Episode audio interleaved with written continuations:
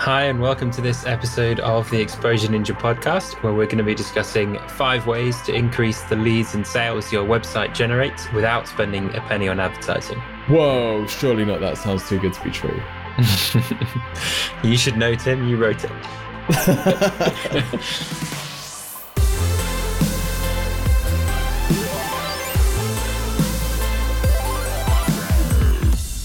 right. So what we're looking at here is, you know, if you're getting a thousand visitors to a web page, then if you've got a conversion rate of one percent, that means you convert you've uh, converted ten of those people.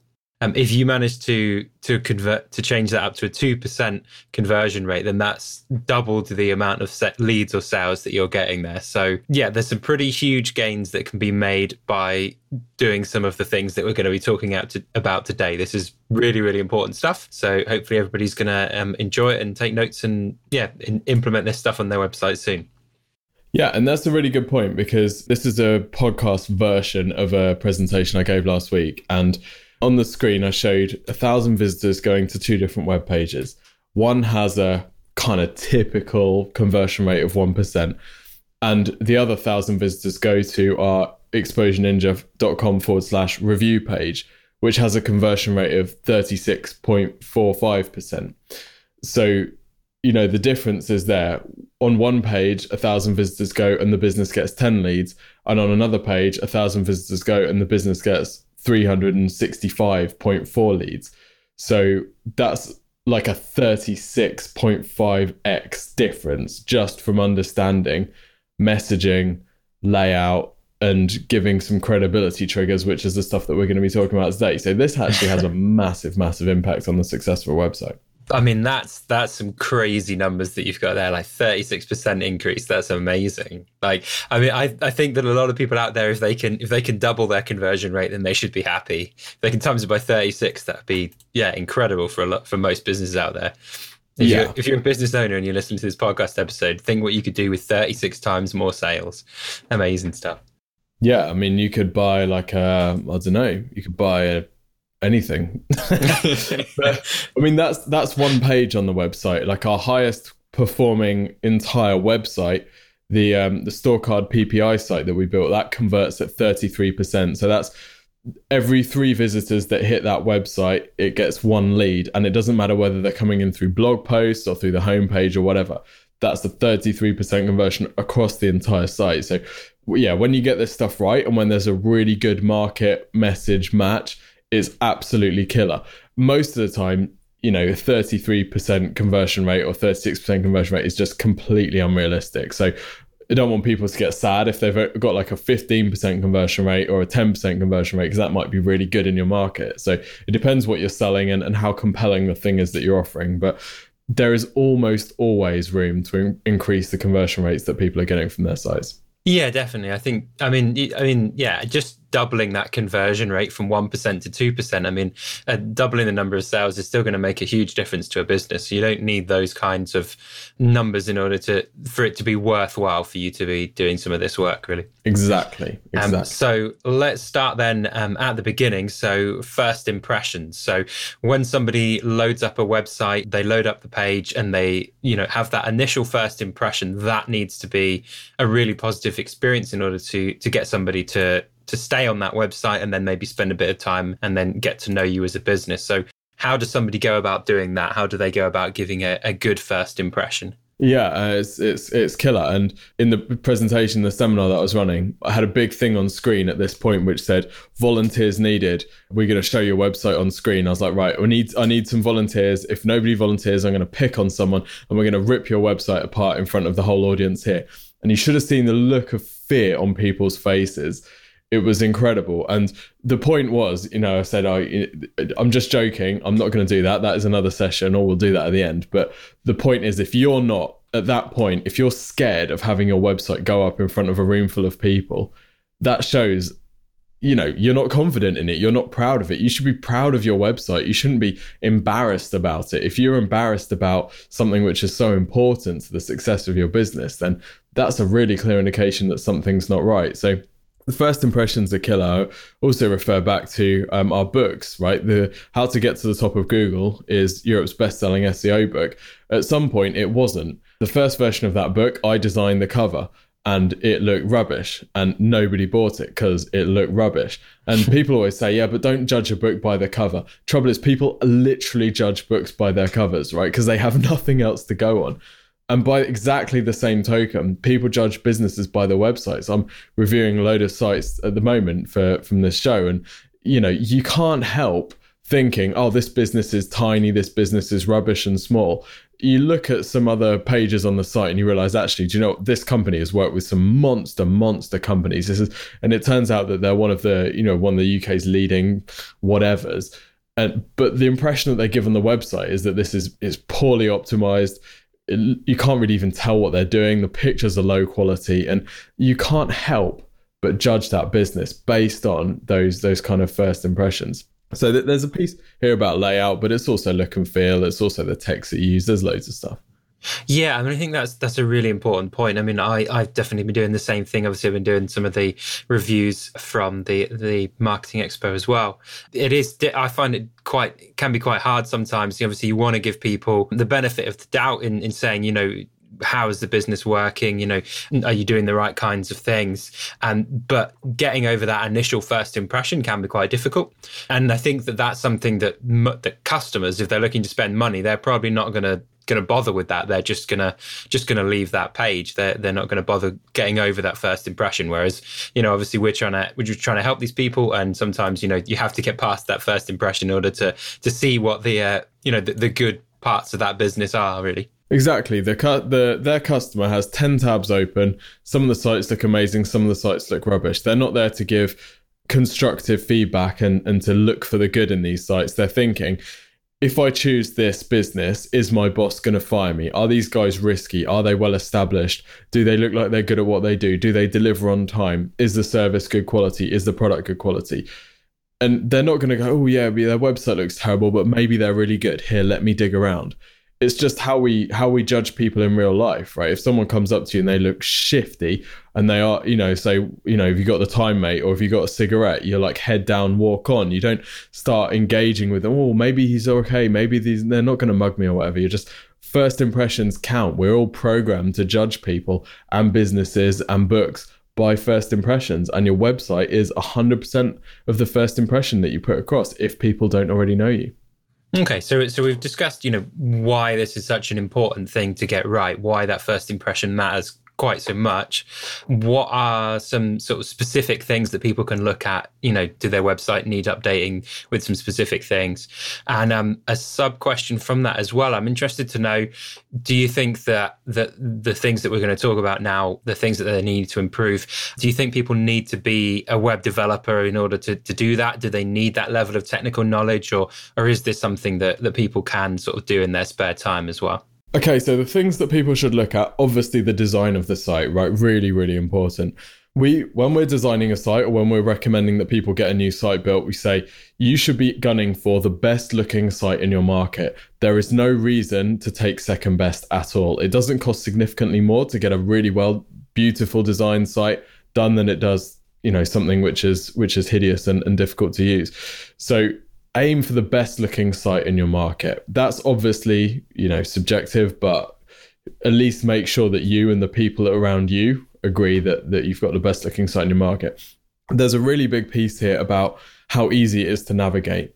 If someone's struggling to find the information that they need on your site because the menu you know we showed one one site which had 28 different menu options. So a visitor lands on that page they're being asked to do work do at least a one minute's worth of work just to dig through the menu options to see if it's right for them. What's their first impression? Right this business is difficult to work with. So the menu needs to be really clean easy to use it has to take people's information that they need as quickly as possible. It has to be mobile friendly. A recent Google study came out that said 39% of people only search on mobile. 39% of Google users only search on mobile in a typical day. So if the site is not mobile friendly, that's almost four out of 10 people you're not even going to show up for at all. Then there's pieces about things like images. So are you just using a bunch of generic stock photos? If so, then it's really clear that they are stock photos, right? Nobody thinks that the smiling plumber with the really bright white teeth and the shiny spanner is going to come out and fix their stuff. They know it's Steve and his trousers are going to be halfway down his bum or whatever. So let's show Steve and let's give him a bit of personality instead, because you know that, it's it's about being consistent and it's about portraying the personality behind the business, not just this clearly fake image. So yeah, th- th- there's a bunch of stuff here, but really kind of image and layout and the pictures that you use, that stuff is is most of what forms people's first impression. Yeah, no, I think I think that's nice and succinct. And and the follow up question, like I say, I want to know, you know, do you think that these things require a, a, web developer to, to do them, or do you think these are things that people can do for themselves for their own business? You mentioned sort of, you know, you might need to pay in order to, you know, to get a good website for your market. Yeah, is it is it always the case that you've got to sort of pay extra for that, or is it the case that you can work at it and do it yourself? Do you think? It depends on the person. I mean look, here's the deal. Most people wouldn't consider designing their own flyers or they wouldn't consider designing their own expo stands, but yeah, they'll have a good crack at their website. Well, like, what's the sense of that? Right, you might get a thousand people seeing your flyers. You might get a hundred thousand people a year seeing your website.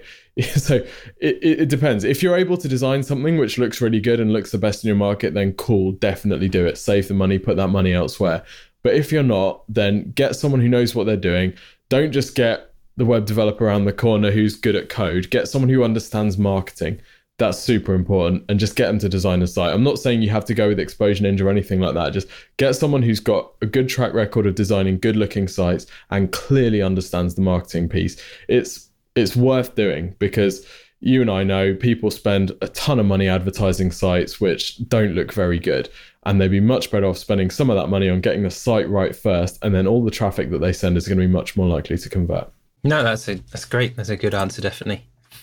You know that that initial first impression is is all about you know how the website looks and, and that kind of thing. Mobile friendliness, make sure it looks good on mobile. Uh, make sure that you've got you know real images and not stock not stock photos. The next thing that we've that we've got is we need to be triggering a "this is for me" response within the first few seconds of of landing on that page. So yeah um, can you tell me a bit about what that what that is and, and how we do that? Cool. So imagine that your website visitor is homer simpson right? That's the sort of intelligence level that we're building a site for. And it's not saying you know people always say yeah but my customers are really clever. My business my business is really technical so my customers understand imagine that it's Homer Simpson, right? Because even if your customers are really clever and really technically minded, they're busy. They've got a thousand tabs open, the baby's crying, cat's been sick, their boss is calling them in. Uh, they had an argument with their spouse this morning, you know, whatever. So people are not in a vacuum when they're looking at the website. So this initial, this is for me response is really, really important. There are three main questions that the website needs to ask. And it's really important that we're not just thinking about the homepage here, we're thinking about any page on your site. But the three questions firstly, does this business do what I need them to do? So, this is a really general ballpark question. Am I even in the right place? The second question is, is this business right for me? So, once they've identified that the business does what they need them to do, let's say the business sells shoes, great. Is this are they right for me is a kind of qualifying question so do they sell the type of shoes that i'm looking for are the delivery terms agreeable with me? Do they serve my market? So this is a kind of pre-qualification question. As long as they get yeses in their head to those two questions, does this business do what I need? And are they right for me? The third question is what makes them better or different than their competitors? So this is like a logical justification for the emotional choice that they've made the, through the first couple of questions. And this is about things like testimonials, case studies, just clear benefit statements which say exactly why somebody should choose your particular business instead of all of your competitors. Um, and it's really important that you know, most people think, okay, cool. So we'll get the homepage done. We'll get a nice, clear headline which answers these questions, and then we're good. And then their sub pages, they don't really spend much attention on. But one of the things that we we, we saw in the show was um, just looking through some analytics stats and, and using the Exposure Ninja site as an example. Actually, only 24% of our website traffic comes in through the homepage. So you've got traffic coming in through all of the different pages on your site. Your sub pages might even be getting more incoming traffic than, for example, your homepage. So if your subpages require any prior knowledge of your business at all in order to make sense, then they're going to be underperforming. Right? These subpages need to act as completely standalone pages. They need to be legitimate entry points for someone into your website. So they need to answer those questions as well. We need to imagine that somebody knows nothing about your business at all by the time they land on that subpage, and that subpage is going to answer all of those questions just as your homepage would. Yeah, no, that's a really good point. I mean, I think I, I want to emphasize that just how important that is that the landing page, you know, every page on your website is ideally going to be a landing page is going to be designed with that in mind. It's especially important when you know you just take a couple of examples. So, you know, if if you if you're a plumber and you're and you're advertising your services and you say, you know, you've got a page that explains about how you fix taps and you've got a page that explains about how you install a new bathroom. People if they're typing on Google, they're not going to and some of them are going to be typing, you know, plumber in my area. Other people are going to be I want somebody to install a bathroom in my area.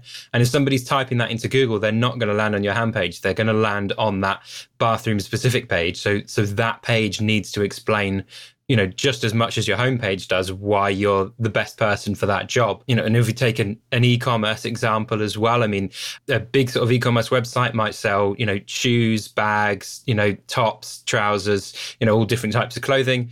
And it's and somebody's not just going to be searching for, you know, nice clothing on Google, are they? People are going to be searching for, you know, uh, you know the the a specific type of shoe. Or they're going to be searching for you know a, a fancy bag or whatever it might be? They're going to those are the kinds of things that people are going to be doing.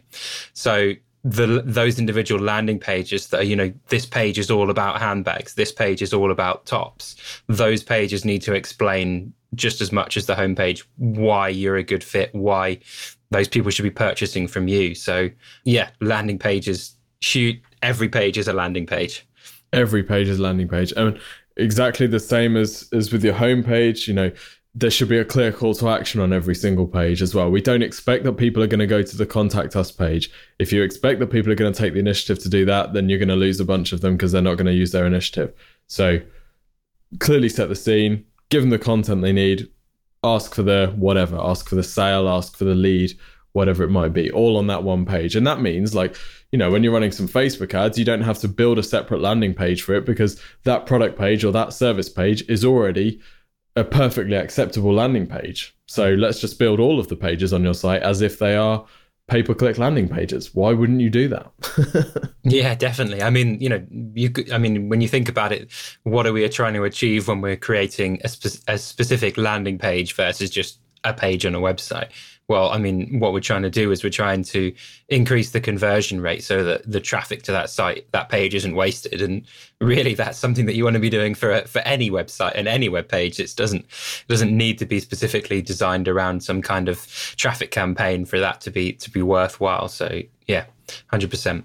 One thing that I just wanted to pick up on is the first thing which you mentioned. Um, so the three questions which a page needs to answer. So uh, you mentioned, is this business right for me?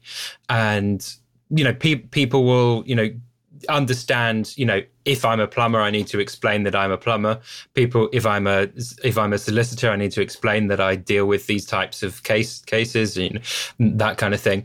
One thing that people seem to miss quite often that I just want to really highlight is location specific information. So the amount of businesses which, which are, you go onto their website and you say, okay, you're a plumber. That's that's fantastic. So we know that you know if I want plumbing, I'll come to you. Well, where are you based? How far are you willing to travel? Are, are you in my area or not? So if you can't find that information on the homepage, that's something that, you, yeah, really, I just want people, everybody to be doing this 100% of the time. Yeah. L- location specific information. Always consider if this is something you need to be targeting. Definitely. And even if even if you're not a local business, even if you just serve say the UK or the US as a whole, then there still needs to be some kind of visual cue on every single page that that is the market that you're targeting, right? Whether that's your phone number being really prominent, say in the header, so people can see and they can see a, a country code that they recognize or whatever. But yeah, super important for every business, not just local businesses. So, last thing I just want to ask you about on, on this section before we move on.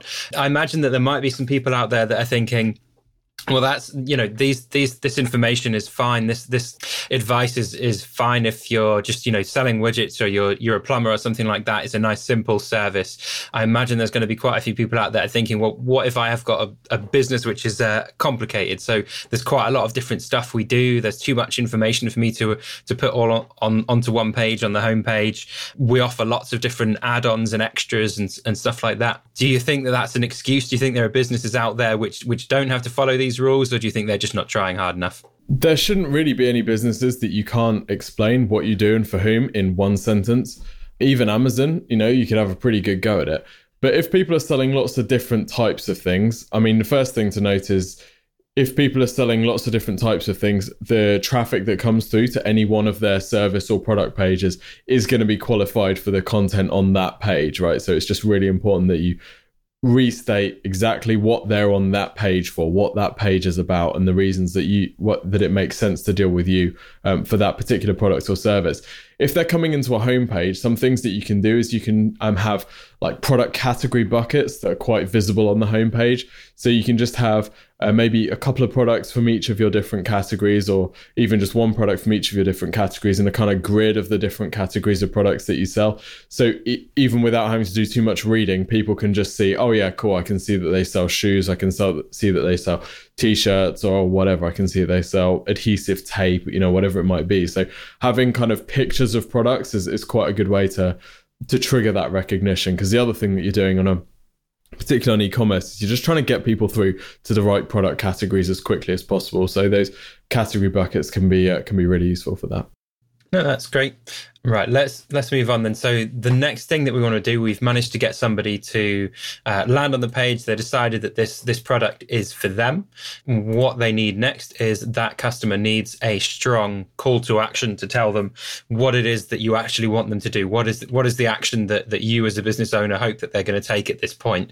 Um, a lot of people miss miss out this step. So yeah, give us an example if you can of a of a of a of a nice succinct call to action and, and then you, if we could have some information about why it's quite so important to, to do this step as well.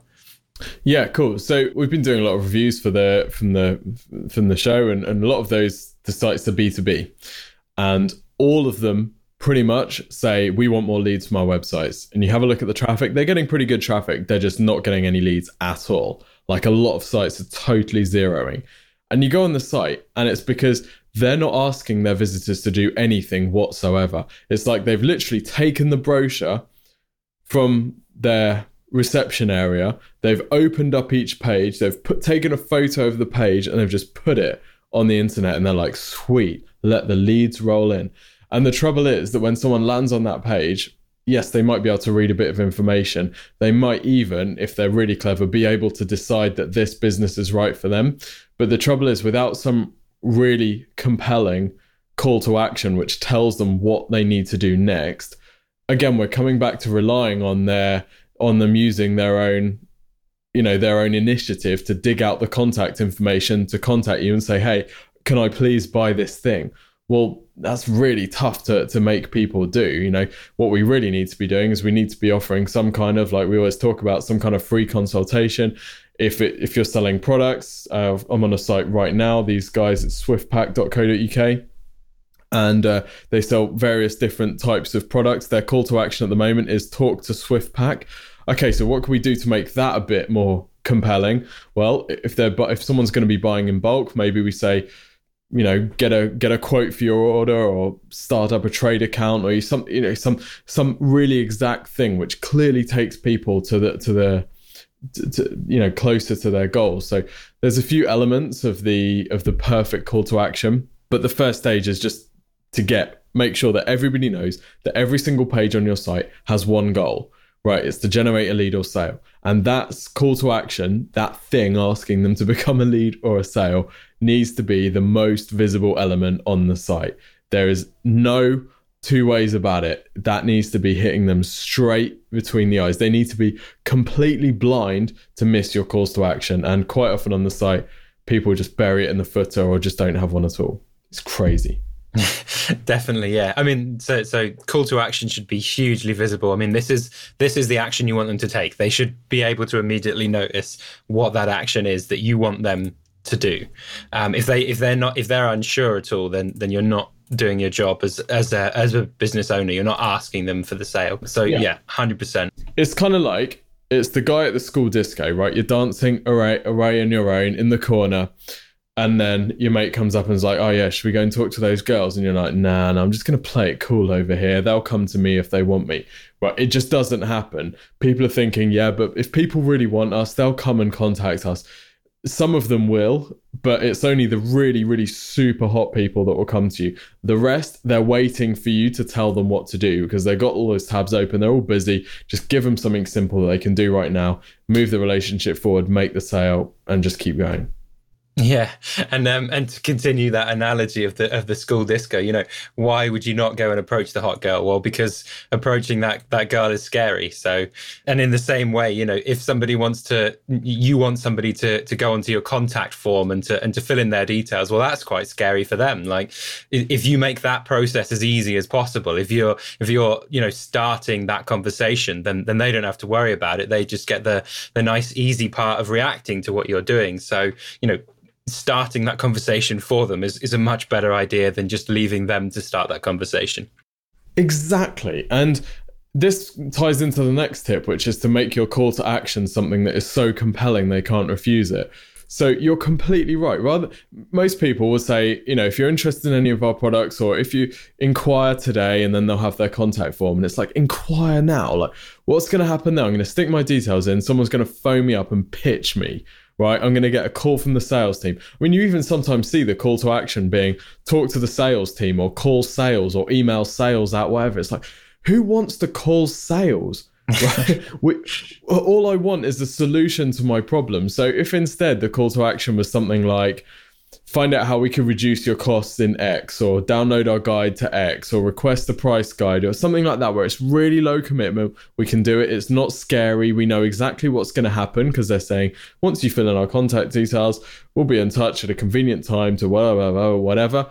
Um, so it's just about kind of removing the risk, removing that fear and uncertainty and just making it really compelling. I've actually got an example which we can talk through about this. You know that there's a uh, there's a certain legal firm that we've been working with. Right.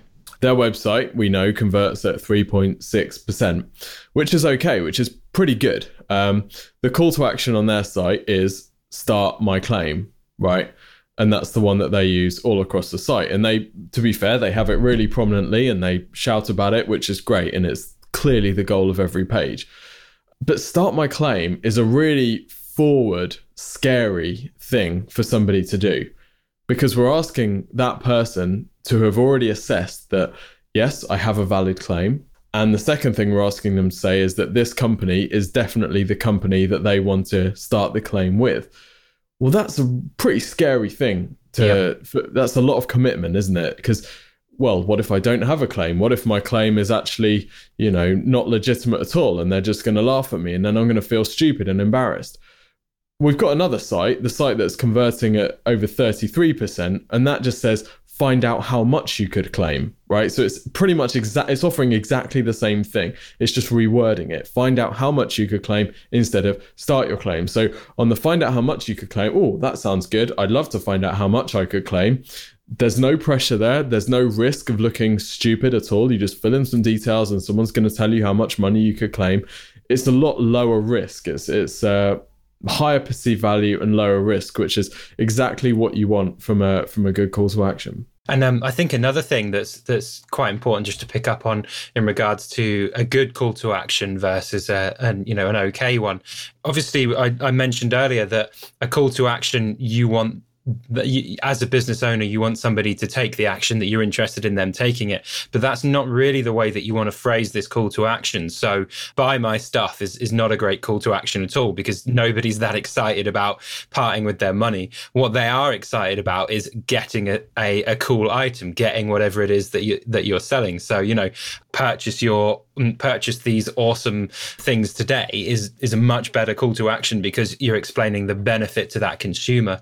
It's exactly the same with things like inquire now or or um, or call us today or contact sales. You know, that's that's that is what you as a business owner want those people to do. You want those people to get in contact with your sales team, but they don't really want to speak to the sales team. What they want is is the solution to their problem. So if you can phrase that call to action as the solution to the problem, you're going to get a much better result. So if you can say our sales team will help you with your query, then you know it's the same thing. It's, it's exactly the same information that's being conveyed, but you're explaining the benefit to that customer rather than focusing on the benefit to you as a business owner. And, and that's really what a good call to action can do. Um, to me, that's yeah, exactly. That's exactly what that law firm does, isn't it? That the difference between that three percent and that thirty three percent is, you know, all they're all they're doing is is highlighting the benefit to the customer rather than highlighting the benefit to the company. Exactly, exactly, and that's why a free consultation will typically win against Inquire Now because a free consultation, cool. So I'm going to get some information. Like one of the, I think probably one of the best worded CTAs. Let me just find it one of the best worded CTAs I think that, that we've personally written is, is on a particular solicitor site. And the call to action isn't, um, we see a lot of people who, who say, you know, solicitors start my claim, right? This one says, request a free, no obligation consultation. Enter your details below and we'll be in touch to arrange a convenient time for a phone, Skype, or in person consultation at no charge or obligation. Okay, and this site shouldn't convert. The only reason this site converts is because that call to action is really compelling. So free and it's no obligation. So there's no commitment, there's no risk there. And then we say, enter your details below and we'll be in touch to arrange. Okay, so I know exactly what's going to happen. It's not scary. Someone's not going to immediately contact me and try and pitch me or be phoning me while I'm at work or whatever.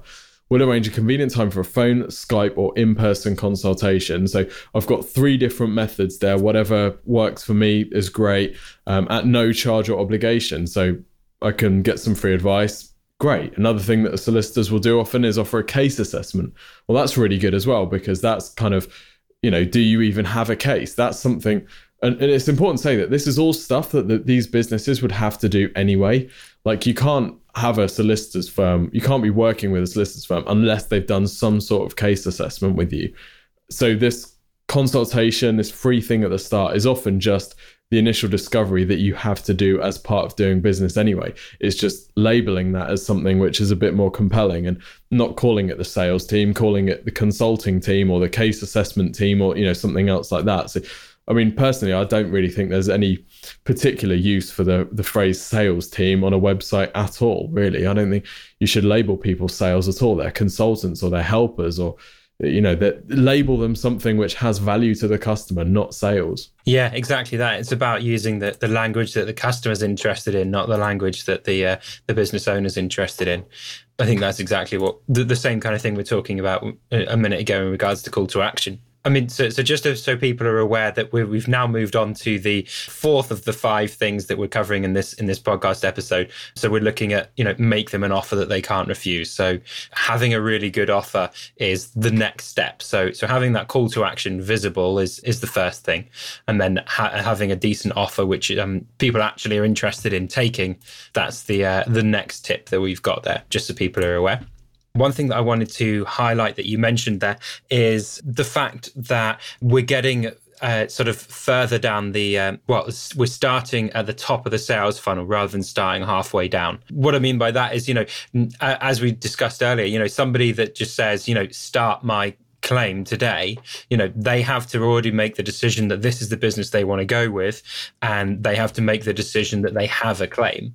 Um, you know, whereas people might not feel that they're in that position. If we can start near the top of the sales funnel, just with just with getting them interested, just with get, giving them some information, then then that's going to capture more people, and that's going to result in more sales for your business. So, yeah, this this offer stage, I think one important thing that we want to highlight really is that if you can start nearer the top of that sales funnel, then you're going to get better results because you're going to be able to capture more people in in your funnel really. So that's that's the kind of thing that I want to just take away from that. Yeah, and and the point of the website is rarely to sell the service, is it? The point of the website is to start the conversation. Mo- a, a lot of service businesses, you're not going to you know you're going to have to talk to someone you're going to have to have some sort of communication whether it's email whether it's automated email phone or in person so the website is not there to, if you sell websites like we do, our website is not there to sell websites at all. Our website is just let us do a free review for you. We'll show you some stuff. If you're interested, we can talk about websites. If we were trying to sell websites from our site, it'd just be completely pointless because no one's going to buy a high ticket item like that without having some kind of personalized conversation. And it's the same for a lot of companies. They think that their websites, they're a brochure for their services. They're really not. The entire point of your website is just to generate a lead so that you can have a conversation with people. Exactly that. Yeah, it's it's all about the lead generation. It's not about getting the sale on the website. I think that is a really key point. I mean, if you think about it, it's kind of obvious because you know if what would a website look like if the if the goal was to actually like you say sell sell our website services or sell our marketing services well we'd need to give a lot more information on the website in order to do that there's a lot of information that people that we gather during the consultation phase. And if we were going to be, yeah, selling those services through the website, we'd need to give all that information on the website. The reason we don't do that is because that that process just doesn't work. People aren't ready for that information. They would just be overwhelmed. People would just be turned off. So all the website is trying to do is encourage people hey, get in touch, and then we can discuss this further when you're sort of in that space when you know what's happening a bit better. So yeah, there's no there's no point in sort of focusing on that sales um, option. Um, obviously, this is a bit different for a, for an e-commerce business. There, obviously, you are trying to get the sales, but if you're if you're a service business, then really what you're interested in is you're interested in leads and not in sales. But even e-commerce, people think that lead generation doesn't really apply to e-commerce, but it it really can. Like whether it's some kind of offer to bump them over the edge with their first order, so a significant enough discount that it's compelling, or whether there's some low price item that you can give people initially.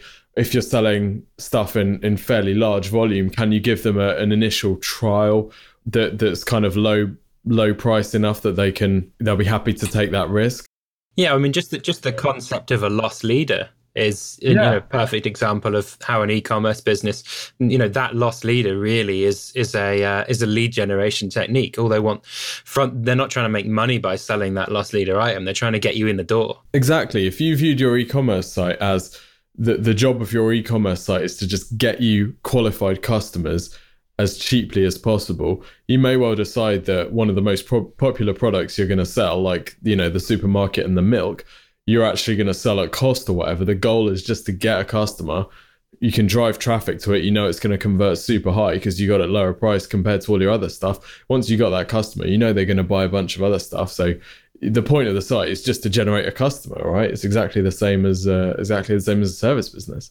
Yeah, and the, I mean the other element as well is um, that you want somebody to make that initial purchase, and you're willing to offer a discount because once they've had a, have had that initial purchase as an e-commerce business, they're they're much more likely to come back. You know, they've already created an account on your website. They already know what kind of stuff you stocked because they saw a bunch of stuff last time, and they're also seeing your emails probably about you know stuff that's uh, you know in season at the moment and all that kind of thing. So you know all you're really interested is to, is to get that person to create that account to to sign up to to have a look through the website. Once they've done that you know they're you know that's the lead generation for an e-commerce business. And then that's when you start focusing on actually sort of making a decent value, volume of money out of it out of that customer. That's why you know huge discounts can still work you know even if it's even if it's you know at basically bringing your products down to cost for that first initial product yeah, just work out how much a customer is worth to you, and then you know you should be happy to do it. If you're spending, let's say you're spending twenty pounds CPA to try and get someone who in, in sell a product which has a you know ten pound markup. Well, what if you just reduce that to like three pounds? Maybe you'd be able to spend significantly less per acquisition in order to get the customer. So you know it might just make pure commercial sense anyway. Hundred percent, yeah. Um, last thing then that we just want to cover uh, credibility devices. What we're looking at here is you know convincing somebody that that your business is the right one to be purchasing for. So, what is it that gives a website uh, a credibility? What what kind of things can we include on there? So things like testimonials, case studies, images of logos of companies that you've worked with, particularly if they're recognizable, but not necessarily. So yeah, I mean, any any signs that people have chosen you and that they've been happy with the choices right particularly if those people are similar to your target customer so the the ultimate reaction that we want is someone lands on the website and they can see yes lots of people like me have made this decision and looking back on that, they are happy with it. That's really what we want to do. So then it's just about how do we get that across. So moving testimonials to the top of the page. There's a study on Kissmetrics blog which says moving testimonials to the top of the page can increase conversion rate 34%. Uh, something on the VWO blog which said adding a review widget to an e-commerce product page can increase sales by 58.28%. We know from the conversion optimization episode of the podcast that we had, adding video to e-commerce pages in some cases can increase uh, conversion rate of those product pages by 30% so it's just about kind of bringing in signs that other people have have trusted you and, and that they're happy with that choice yeah and i mean one thing that i think that's you know quite quite big at the moment and i'm sure is only going to become a bigger part of this kind of marketing in terms of credibility is things like social media. So people being able to talk about their experiences with a company people people being able to see that entire conversation with a with a company playing out in social media platforms can be absolutely massive in terms of the credibility that that gives that company. Yeah, and and it's not that hard to get some of that information back on your website once you've had those conversations over in in Facebook or Twitter or wherever it might be. So yeah, to me that is a really big credibility device that I think is only going to become a, a bigger source of credibility as, as time kind of goes on as well. Yeah, you're right. It's like the, it's just the public conversations that you have with people, isn't it? There was um a really interesting case study on uh, on on the Betfair, one of Betfair's landing pages. Um, they just had a standard landing page. You know, obviously people like Betfair driving huge amounts of traffic. All this this gambling stuff. You know, cost per acquisition could be anything from 25, 50, 100 pounds. So th- they're really ruthlessly optimizing these landing pages, and they just split tested. Um, one option on the landing page, which had a little logo and said bet on mobile and talked about their mobile app. And then they split tested another option where just in the same place, they just had a big like icon and just said 121,558 likes. And it's just basically piggybacking on the popularity of their Facebook page, just making that tiny tweak in the bottom right hand corner of the page added a 7% lift in conversions to that page. And that's mental. You know, these guys are testing ridiculous numbers of variables. And it's just showing that, hey, we got some fans on Facebook. That's all. It's just, hey, these people like us. We can't be so bad, right? and um, I was reviewing a, a solicitor site the other day, and they had over four thousand likes on Facebook, but they didn't have any indication on their website that they had this number of likes. And for a solicitor's company, that's pretty good. So if I was choosing a solicitor, that would be a massive vote of confidence that these guys are a they're well established, right? They're a fairly sizable company, and b that enough people like a solicitors to like them on Facebook, that's a pretty significant vote of confidence. So yeah, you're totally right. These these kind of social indicators, they're they're difficult to fake which also makes them more trustworthy. And that is one thing, isn't it, that you often think about the testimonials. You're just like, is the, is this testimonial real or was this written by somebody in the copy department? Whereas social media, it's a lot harder to uh, to to fake that. Yeah, I mean, you, it can be done. I mean, you, a lot of landing pages and stuff that, particularly in the internet marketing world, where what they'll do is they'll Photoshop little um, Photoshop little Facebook comments, and they're blatantly fake, right?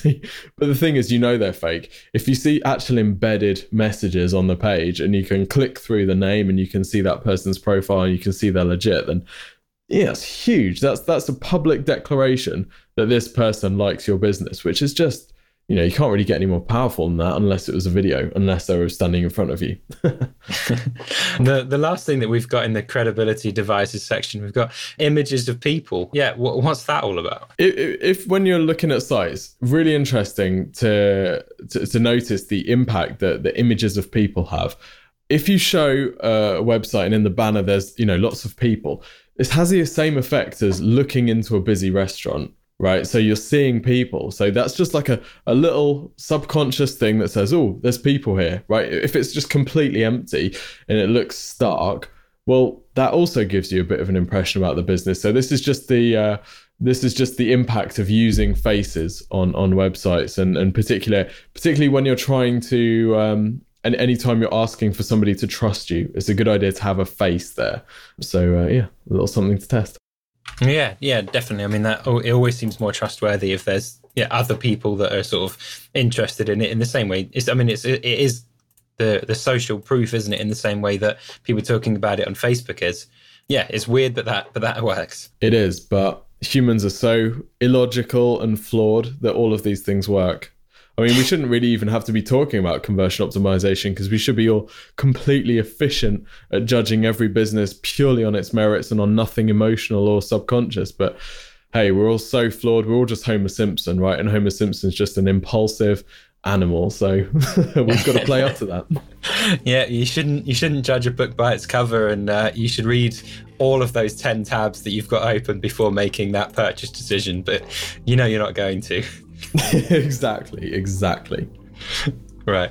Um, I think that's pretty much everything that we wanted to cover today. So, those are the five ways that you can increase the leads and sales on your website without spending a penny on advertising. So, hopefully, you've got some, some useful tips there. Hopefully, you've got some ideas about things that you should be changing on your website. There's a lot for pretty much every type of business, whether it be e commerce or if it be service business. So, I'm sure there's going to be something in there for you.